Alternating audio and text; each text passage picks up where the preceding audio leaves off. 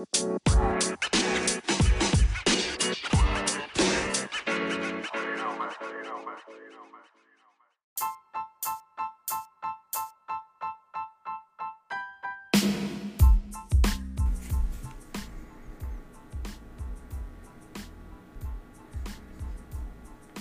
Yo, what's good, everybody? Welcome to the Sports Business Podcast. I am your host, Eric Compton, aka Money Compton. This podcast is available on all podcasts, wherever you get your podcast from. Make sure you hit that like and subscribe button. Uh, Google, Stitcher, Anchor, Apple. Shout out to everybody. iHeart. Shout out to everybody for making it happen. You can find me on Instagram at Money Compton. You can also find me on the Twitterverse at SPRTZ, B I Z N E S S. Um, also, you can email the show. That's S-P-O-R-T-Z, B-I-Z-N-E-S-S at gmail.com. Coming up on today's show, we're going to talk about the wild card weekend. We're also going to talk about uh, a little bit of divisional playoff round. And then we'll also dab dibble into the dummy of the day. But first things first, um, it is Monday, uh, 745 Western Pacific Standard Time. I usually pump out my contact content, uh, content around... Eh, about 2.30 pacific time. But i said you know what? I'm not going to do that. We're going to wait until we kind of wrap up with wildcard weekend. But being the fact that i am currently watching the cowboys and the buccaneers game and the score right now going into the fourth quarter in the fourth quarter it's 24 to 6 it's safe to say that uh, we can go ahead and uh, chalk that up for a loss for the buccaneers. However if i'm the cowboys I think you're about to go get a new kicker because I don't know who this dude's name is or whatever. Maher, I believe is his name. He's missed four extra points. Uh, luckily, this hasn't bitten them in the butt yet. But uh, yeah, the Cowboys better see if Sebastian Janikowski, uh, uh, Josh Scobee, uh, Morten or Gary Anderson. I think they were from South Africa. They, uh, th- those brothers, the the, the Gramatica brothers. They better go see if one of these kickers is available because this guy right now. Um, it's safe to say he probably not even going to get on the plane ride back home. So, uh, yeah, and now it is now 30 to 6, so this game is officially over. We can go ahead and start talking about the Cowboys and the Niners, which will be pretty doggone interesting next week. But, anyways, another thing on the show before we get into, you know, actual sports business t- uh, context. Yo, I saw this article and, and, and, it was very, very interesting per se. Um, according to the New York Times, New York Post, um, San Francisco reparations panel pitches $5 million to each black residents for reparations. Um, there's a panel which I didn't even know that studies for repar- reparations, and they've proposed a one time payment for $5 million for each black resident of the city deemed eligible as a recompromise for decades of harm that they have experienced, according to a report, ironically, today. The lump sum payment would compensate all affected all affected population. So, to qualify, uh, they're saying that this might take place between this year and next year, which is about 50 billion. Um, and the ramifications or to qualify, you have to have been to initially be eligible. Applicants it must be 18 years old and they have to be identified as Black or African American in the public documents for at least 10 years. Um, if you were born if you were born or migrated to San Francisco between the years of 1940 and 1996 and have proof of residency for at least 13 years or being personally direct uh, direct descendant of someone jailed in the failed war of drugs or being a descendant of someone enslaved before enslaved before 19, 1865. Yo, hey man, people in San Francisco, they, they look like they about to get paid. Um, very, very interesting to see how that's going to go, being the fact that I think they just claim the state of California was $26 billion in debt, but it's neither here nor there. Very, very interesting to see what they're going to do with that, but we'll see. Um, now, going into the wild card rounds. So we had a pretty good wild card weekend, per se. Um, the Niners, they, well, the Seahawks, they, they gave a good fight all the way up into the first half against the 49ers Saturday. Um, the Saturday, you know, I, I, I, I said it last week on this last, on the show, I said that it is hard to beat a team three weeks in a row. I kind of stood by that statement all the way up until about, mm, I don't know, halfway through the third quarter of that game when the when the 49ers wanted to beat the brakes off where, you know, they opened up a can of you know what on the Seahawks. I think it was 20 to 17 or 17 all and I think the Seahawks were able to score a late touchdown late in that game. But I, I first of all, the Seahawks did they thug dizzle. Very, very for a team that had no playoff aspirations. It was supposed to be a reboot year for them to be able to get all the way and win nine games. That's a huge nod to them, and they have the number fifth overall draft pick from the Russell West, uh, Russell Wilson trade to Denver. So they actually have Denver's pick this year. So they got a lot of different options that they can use. But as far as the San Francisco 49ers go, I've been saying this entire time out of the NFC, they and this uh, the Philadelphia Eagles are probably the most complete team. Um, I, am still leaning towards the 49ers just because they haven't really shown any cracks in their armor. Um, you know, the only cracks in armor is that their quarterback can't stay healthy. It seems like Brock Purdy, I believe, is either 6 and 0 or 7 and 0 now as a full-time starter. So, they haven't had to face too much adversity. The only adversity they had was probably Jimmy Garoppolo going out, and then they having to lean over to Brock Purdy. But they, outside of that, they they, they haven't really skipped a beat. And if anything, they've gotten healthier as the season slash playoffs has gone on. Um, Deebo Samuel, this is his second game, and he ripped off a few, a couple of big plays. George Kittle ripped off a couple of plays. Uh, Joey Bosa, or is it Nick Bosa? I'm sorry, Nick Bosa, the younger brother I always get them two mixed up. But the, whoever the, the one that plays for the 49ers is clearly the better brother. Um, and I'm gonna get to homeboy in a minute, Joey Bosa. I'm gonna get to him and later on in this show.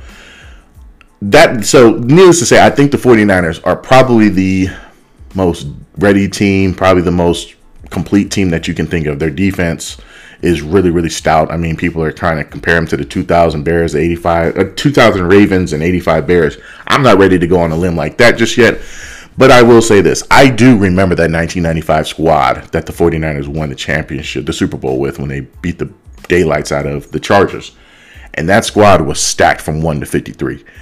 This team, not going to lie, is probably giving, giving them a run for their money.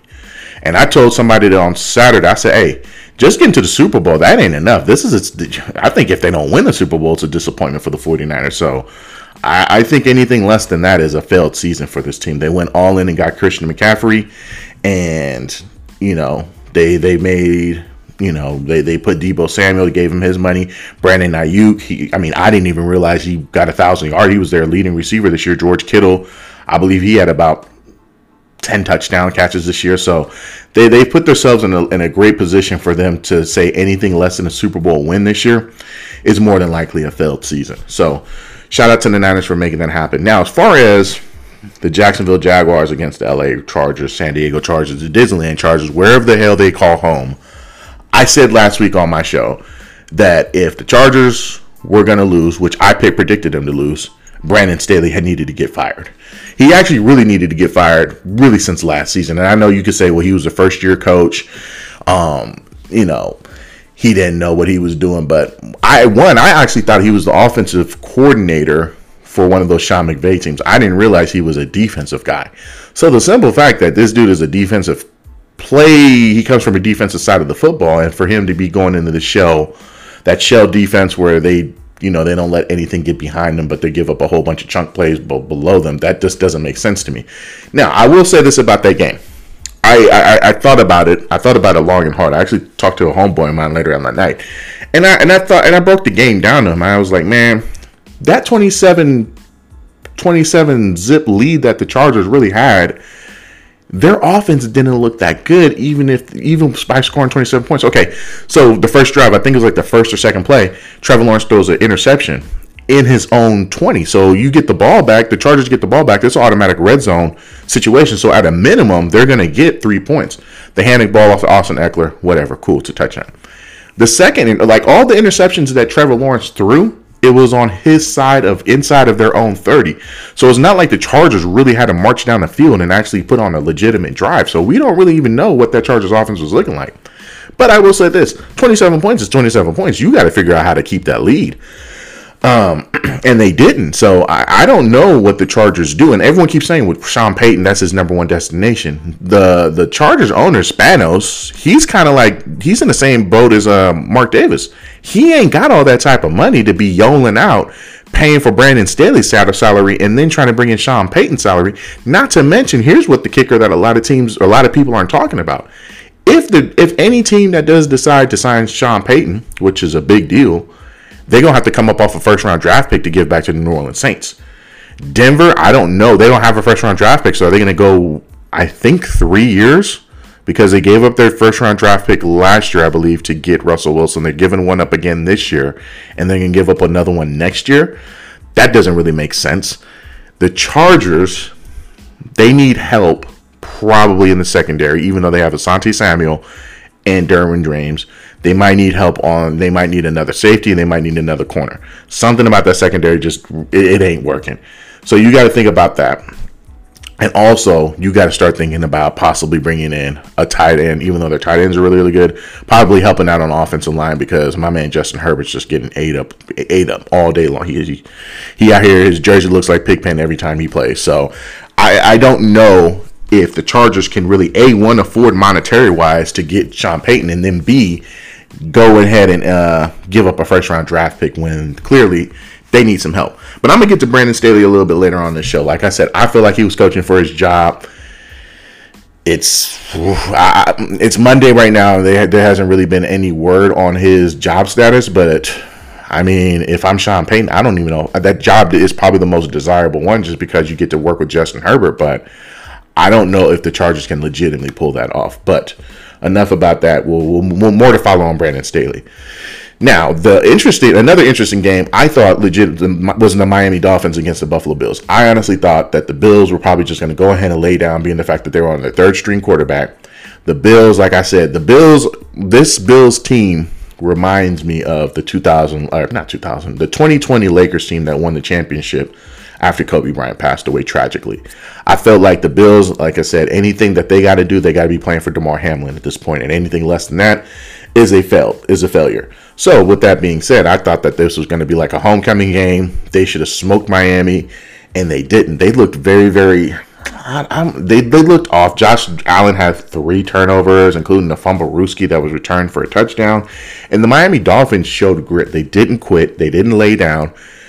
I mean, you can even make a point that they probably should have won that game. Mike McDaniel, the coach of the Dolphins, that looks like Marc Anthony slash Logic, he probably poo pooed that game away. There was a lot of miscommunications going around towards the last and last, I don't know, six or seven minutes of that game. Plays weren't getting called out in time, so they had to eat a lot of touchdown. Or, I'm sorry, not touchdown, delay games, or they had to eat a lot of their all three of their timeouts. All three of their timeouts in the second half is due to the fact that the play clock was running low, which usually tells me that either a the plays aren't getting come, they're not coming out fast enough, or B, there's a little bit of miscommunication. So there was a lot of then that's coaching that's coach coaching things, especially the plays aren't getting called out fast enough, which Mike McDaniel was in charge of the play calling yesterday that's that's a lot of that's on him. I, I can't even really fault the players if they're not getting the plays out in time through the little headset. So that's that. I mean, I'm going to put a little bit of blame on Mike McDaniel. First year coach. Hopefully, he can try to you know do a little bit more situational awareness, and they can try to get nip that in the bud. Remember last year um, when the Cowboys were playing the 49ers? I think I think it was the 49ers, and they goofed up them 13 seconds as well. So um, the Dolphin, and, and, another thing is, what do the Dolphins plan on doing long term wise with Tua Tagovailoa? Like, do you want to keep him? Because if you do, I don't know what that money looks like, especially a guy who suffered. I mean, they're saying it's two concussions this year. It's three. He had three concussions. He had that first concussion after that Bills game, then the Thursday night game when he got stretchered off, and then this last game. I think that the last one in week 16 or 17 where he got hit again. And I always say this in the military, they have like hot weather, hot weather casualties and cold weather casualties. You know, you you get fatigued, and then you suffer from hypothermia. Once when you get one of those in like one of those things that happen to you, you're more susceptible of getting it again. So I'm pretty sure the same goes for a concussion. For him to get three concussions in the span of two and a half months, maybe if that, is a red flag. So you got to start thinking how many, you know, how many games is like you got to start thinking is Tua going to be able to play all 17 games next season or 18 games? I don't know. Um, not to mention he's coming up on that fifth year deal, not next year but the year after. So will the uh, will the Dolphins want to re-sign him to a long term deal, knowing that he's really really susceptible to getting concussions? So that's going to be really, really interesting to see what they want to do. Now, word on the street is he's he's ready to play next year. That's cool. You can be ready to play all you want. your mind may you know your mind and your body may say so but once you take that first hit and you get another concussion then what like this is you know this is going to become a it's it's going to become a known issue and, a, and an ongoing issue when it comes for him so i just hope that he takes all the time that he needs to recover get the proper treatment just not you know not do too much this off season and just kind of just decompress and just not take a lot of hits. I mean, uh, they're not hidden during the off season, but just being able to decompress, relax, do whatever therapy that there is, um, and go from there. But the, the, the Dolphins have nothing to be ashamed of. So shout out to them. It was a it was a great game, actually, a, a very very good game, to the point where they actually had to move the start time of the uh, the New York Giants against the Minnesota Vikings. Now, if you follow me on social media, I have been raining, reaming the New York Giants this year. I said that this team is not good. They're overrated. They had no business winning nine games this season, and that they're probably the weakest team in the playoffs. Now, with that being said, I also said that they were probably going to beat the Minnesota Vikings last week. So that just says, shows you how much I had faith in the Minnesota Vikings. They were the better seeded team. They had the, I think they were um, favored which I don't know what Vegas was thinking by favor, you know, putting them ahead, but whatever. But I still didn't have any faith in the Minnesota Vikings. And to my point, like I wasn't surprised that the Giants beat the Vikings yesterday. I will say this.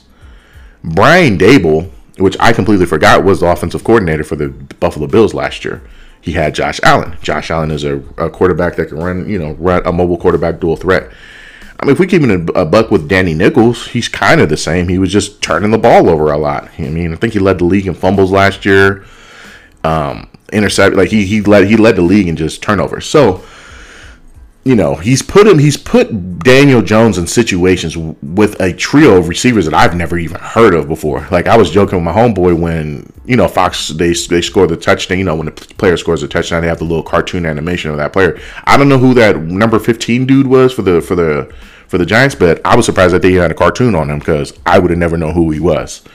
But I say it all to say the Giants played a perfect game. I don't know how many more perfect games do they have in them for them to be able to beat the Philadelphia Eagles next week. The only thing that's working for them is that they're playing them three times.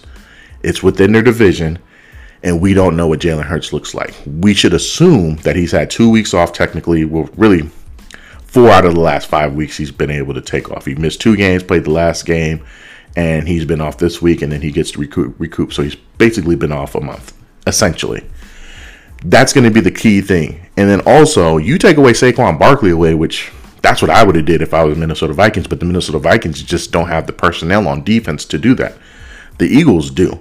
They got Ndamukong Suh, they got uh, Linval Joseph, they got Fletcher Cox, they got Brandon Graham, then you got a mean secondary. So they got a, a loaded defensive roster, honestly. So if they can really kind of limit Saquon Barkley down, then what? Because I don't think them three receivers are going to be able to go off like they did yesterday. Do I think the Giants have a shot? I'm going to give them about a 30% chance that they got a shot of beating the Philadelphia Eagles. Only off the fact that they're playing them for the third time and I just don't know what Jalen Hurts looks like. How healthy is that shoulder? How healthy? How you know? How's the the knocking off the you know knocking off the rust? How is that all going to look? So Brian Daboll could be the coach of the year. He has put them. He's put the Giants in a position where they don't have to really stress and overthink things as far as Daniel Jones goes. But if we're keeping it a buck, I'm not to give a whole bunch of props to a team that I sh- that we all knew should have beat the Minnesota Vikings. Like, yeah, you know, you get a golf clap like you did what you were supposed to do. All right, cool. Now show me if you could really. Let me see if you're really about that life and you can actually beat the Eagles. If you can beat the Eagles, then yeah, I'm fully on board, and I'll be like, oh, okay, maybe we did sleep on this team, but I'll give them a 30% chance that they can do it. But I'm also not going to be giving out, you know, rah rah rah speeches for a team that should have did what they did. So good job to the Giants. They did what they were supposed to do. I knew they were going to beat the Vikings. I didn't have no doubt in my mind. And also at the same time, what the hell was Kirk Cousins thinking on fourth and nine, throwing it three yards? Like you're better off just chucking the ball down the field and, and tossing a jump ball. And if it gets picked off at least you could say you threw it down the field, but you didn't even make it to the first down yard marker, which didn't even make sense. So you damn near just gave up. So the Vikings were trash this year. They they were like I think you know, they, they, they came in within, they had five one score games that they won. Eventually, lady, that's going to end up biting you in the butt. And it's going to bite you in the butt where you're going to try to depend on a close game and you're not going to be able to make those plays. And, and, and the bill was due for them yesterday. So, um, not really too surprised about the game. The Giants played a flawless game. I just don't know if they can put two flawless games back to back like that. Didn't turn the ball over. I don't even know if they punted the ball, come to think of it. And they made key defensive stops. So good for them. Um, Baltimore and Cincinnati was a very, very, very interesting game, ladies and gentlemen, last night. That was another game that I thought Cincy was just going to walk right on over. It was going to be a homecoming game and that they shouldn't have had any issues beating the Ravens. I didn't know that the Ravens defense was going to do what they did. And if you really think about it, if it wasn't, the game came down to, um, what's my man's name? Uh, Tyler Huntley, the, the backup quarterback for the Ravens, who went for that uh, that that that quarterback sneak over the line and then got the ball fumbled, and Sam Hubbard, I believe is his name, returned the ball back for 98 yards on that fumble. That was the game right there. So if you think about it, the game was close all the way up until that one little tidbit, and the game the game the wheels fell off, and to the point where I think it was the last play, Huntley threw the ball down and it was tipped around and Number three for the Ravens almost could have caught the ball and dropped it. So they came very, very close. Another game that I did not think was going to be that competitive. I just thought the, the Bengals were going to have a, a homecoming game that was going to be able to do what they needed to do and go on about their business. Wasn't necessarily the case. Um, but two things that stood out to me, and I was, I was again, I was talking to my homeboy again about about the game. We were, I think we were watching the game. We had a little watch party, and the first thing I said to him, I was like, "Hey man, where's Lamar Jackson? Like I haven't seen him in his little Frozone outfit on the sidelines." And he was like, "Yeah, you're right." And I, I just got to thinking, I was like, "That's a little weird that he's not there on the sidelines." Didn't you know? And then I didn't realize it was going to be that much of a bigger deal today, but it did. I, I, was thinking about that initially when I when I was watching the game. I was like, "Man, they ain't panned the camera on him," and then come to find out he wasn't at the game. I don't know what the situation is there.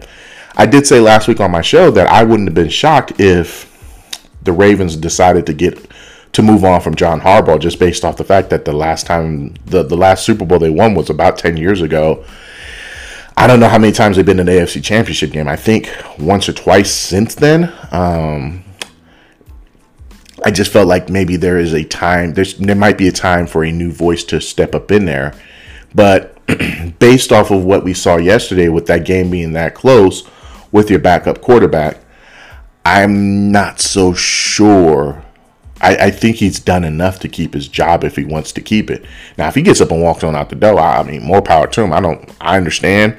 I don't. I can even quote unquote say I don't blame him. Um, based off of how everything's kind of played out the last few weeks with the Lamar Jackson situation, but I also think that this was a issue that couldn't have been that could have been a non-issue if they'd have just sold up Lamar Jackson before the season began. Um, so I, I, did think that they they could have got the they could have got that deal done. If Lamar Jackson's thinking that he's going to get Mister Freak McNoodle, aka Deshaun Watson, money, then he he's tripping. He's tripping, and I understand that he's saying that that's what he get, that's what that man got, and that's what he deserves. Yes and no, you deserve it, but I mean, he didn't even deserve it. So you're going off of something that somebody didn't deserve, and you think that that money is realistic, that every quarterback should be able to get that money, and that's not necessarily true. So I don't know if he walks, and I don't know where he can go. Where I like, let's just say, if he went to the Jets, I mean, whew, more power to him. You know, that's what's up. I, I think he can make things happen. But also, he's missed, I believe, 10 games in the last 10 years. And running quarterbacks like him, they don't they don't last too long. You know, you think of your Robert Griffins, your Michael Vicks, um, hell, you know, even Steve Young, um, you know, Rich Gannons, they they don't they lifespan ain't that long. So you got to figure out how much you want to keep running. Hell, even Cam Newton to a certain point, certain point, he broke down real quick. So you know, really, really fast. Like it happens very, very fast. The drop off of being an elite dual threat quarterback to just if you ain't got your legs under you no more than you know it just ain't gonna work. Look at Russell Wilson. He was a guy who was able to extend plays with his feet and whatnot, be able to scramble, and now he's not able to do that, and he's just a sitting duck, and they're just teeing off on him left and right. I don't know. I don't know how much. How long is that? How long can that be sustained? Maybe two, three more years at a peak elite level, and then he'll still be good. He'll still be, you know, you know, above average. And then the the the the falling off the cliff is just on site. You just it just hits you, and it ain't something that you can come back from. So you got to think about all those different things when it comes into effect when you're talking about a dual threat quarterback who depends on his feet so much. Justin Fields for the Chicago Bears is going to be like that very very soon in a few years as well. So I'd be on the lookout for that. So I'm very, very interested to see what they're gonna do uh, with with Lamar Jackson. But I just thought it was a little weird. I was like, yo, he ain't even there. He comes out with some cryptic posts today, you know, talking about, you know, his teammates said that if he could have showed up, he'd have been there. You know, if he played, they would have won. Cool, I believe, you know, probably. You might, you know, it might be true, but he won there, and you guys were very, very, very close to winning that game. So very, very interesting. Now we can go ahead and talk about these divisional rounds next week. We got Jacksonville against Kansas City. Um, we got New York against Philly. We got Cincy against Buffalo, which will be very, very interesting. And it's safe to say we're gonna have uh, Dallas against San Francisco next week. Jacksonville against Kansas City is a tricky game. Like, I don't think Trevor Lawrence is gonna throw four interceptions in one quarter next week. But I also don't know if that's a if the Jaguars can come back from 27 points down against the Kansas City Chiefs. I don't know that's if that's something that you want to be playing with. Um, but what I will say this, Doug Pederson is a hell of a coach. Um, I'm not gonna say he got a raw deal out of Philadelphia um, because if you look at what the coach is doing now for them, he's he's got them boys playing pretty. You know, he's got them two playoff berths back to back years. So I'm not going to give give the Eagles too much slack for letting go to Doug Pederson that soon.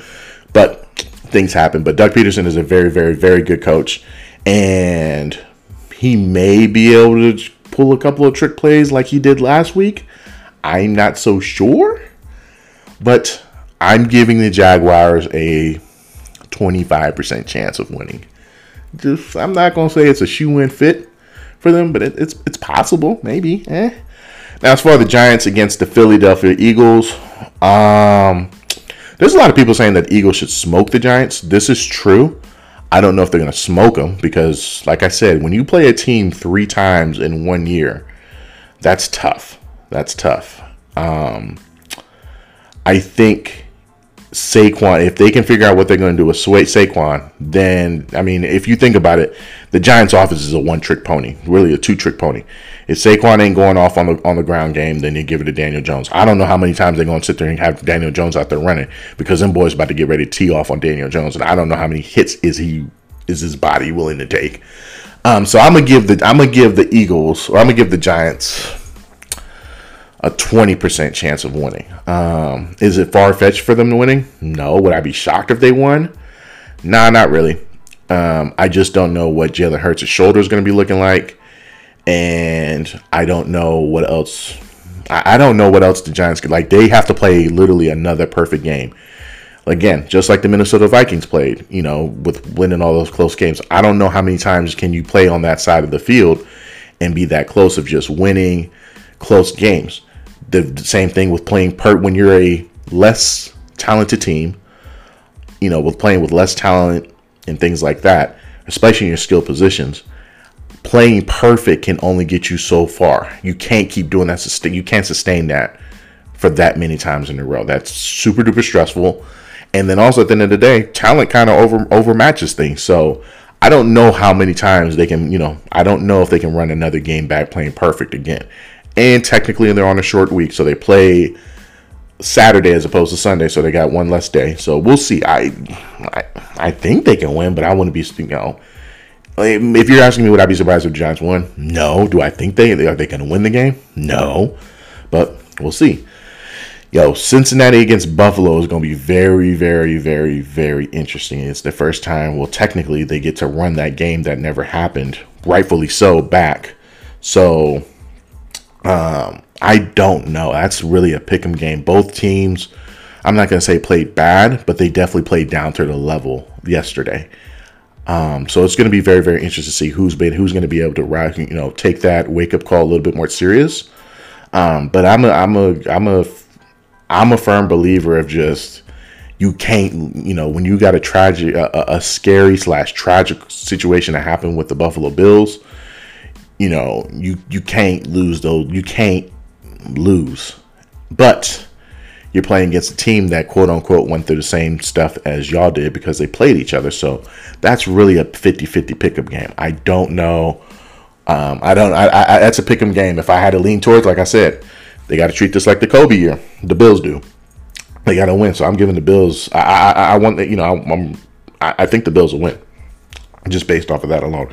And don't, you know, if, if Damar Hamlin shows up to that game, ooh, man, everybody gonna have goosebumps and you know, chicken chicken necks and chicken skin and be misty eyed and everything else. So, yeah, I'm, I'm gonna go with the Bills. Now, as far as the Cowboys and the Niners, I think this is the most interesting game. I, I think the Sunday games are really the most interesting games with Cincy and Buffalo and Dallas against San Francisco. San Francisco beat Dallas last year. Um, in a very, very interesting game. I think that was a game where they couldn't get the playoff. Um, it had to have been, um, they didn't get the playoff in 13 seconds. I don't know if that this team should be better than that team last year. But like I said, the San Francisco 49ers team is really, really, really good. I think I've seen them twice in person this year. Them boys, them boys is legit. Um, I, I, am assuming that, that yo the Cowboys' luck is probably going to run out this Sunday. Wouldn't be shocked if they lost.